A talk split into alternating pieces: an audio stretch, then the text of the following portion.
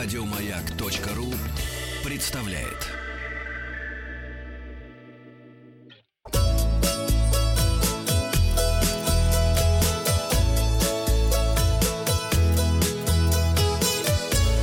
Роза Ветров. С вами Павел Картаев, передача для любителей путешествовать. Вчера пилоты рассказали, зачем гасят свет в салоне перед взлетом и посадкой, и напомнили о том, что все пассажиры должны четко следовать инструкциям экипажа. Я спросил вас, переводите ли вы технику в авиарежим по требованию экипажа. Глупости все это, сказал 10% слушателей, 90% переводят и четко соблюдают все требования экипажа. Молодцы! Глупость не глупость, а перевести несложно, пишет Макс Соколов. Новости короткой строкой. Сибирь Аэрофлок и Уральские авиалинии проводят короткую распродажу билетов. Акция до 23 января. Успевайте, еще день есть. Вход на каток станет бесплатным для студентов и Татьян в 16 парках Москвы в эту субботу. 25-го же. 21 день. Да, да. Туристский маршрут по льду Байкала протяженностью 180 километров разработали в Иркутской области. Лед будут проверять каждые 3 дня. Ходите каждые 3 дня, пожалуйста. Поэтому после проверок. Да. Музейный квартал и 30 новых музеев откроются в рамках празднования 500-летия Тульского Кремля. Это хорошо. Названы лучшие места для одиноких туристов. На первом месте почему-то Хорватия, почему непонятно, не уточняется. Российский турист набрал добровольцев и очистил Вьетнамский остров от мусора. Молодец. Ждем дома.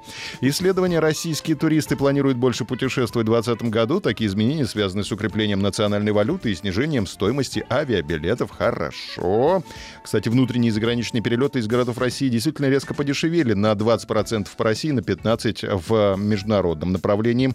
Очень хорошо. Эксперты назвали страну, которую хотели бы посетить российские туристы в 2020 году. Это Грузия. Но она, к сожалению, не входит в самые безопасные для российских туристов страны. На первом месте Южная Корея. Выдача загранпаспортов россиянам станет проще и быстрее благодаря криптобиокабинам, установленным в МФЦ. Не криокабинам, а криптобиокабинам. Я вчера же по ним подробно же рассказывал про то, что сейчас можно паспорта получать. Да, ну хорошо бы криокабину поставить. Чтобы заморозить, приходишь, 100 лет. Документы подаешь, тебя замораживают, делают документы хоть 100 лет, да потом размораживают. Для тебя это как будто 2 минуты. Отлично, очень удобно. А можно даже не криокабины ставить, а просто женщину с взглядом горгоны.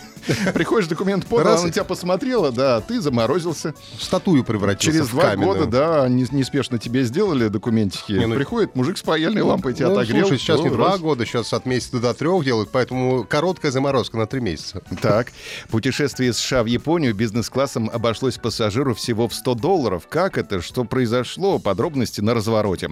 Пассажиром оказался 8-летний кролик Коко, японки Такако Агаву. Она взяла кролика с собой в переноске в салон бизнес-класса.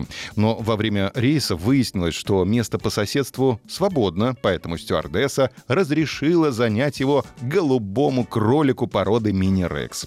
Животному надели бабочку и подали вполне человеческие закуски, круассаны, миндаль и орехи. Шампанское. Шампанское кролику. Надо сказать, Коко.